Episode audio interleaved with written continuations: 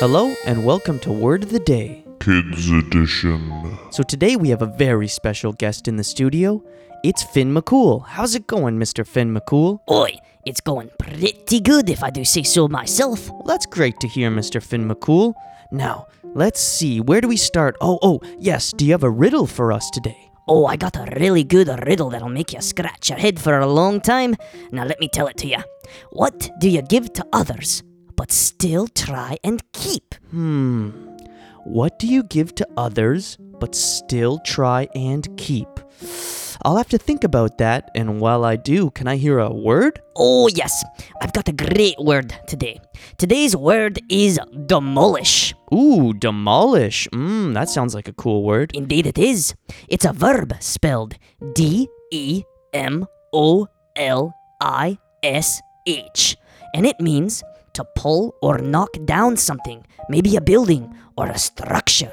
Oh, I kinda get it, but can you use it in a sentence for me? Oh, sure.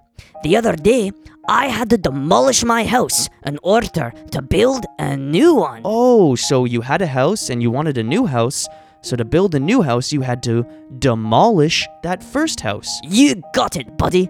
Good for you. Now, do you have the answer to that riddle I told you? I do indeed. If I remember, that the riddle was What do you give to others but still try and keep?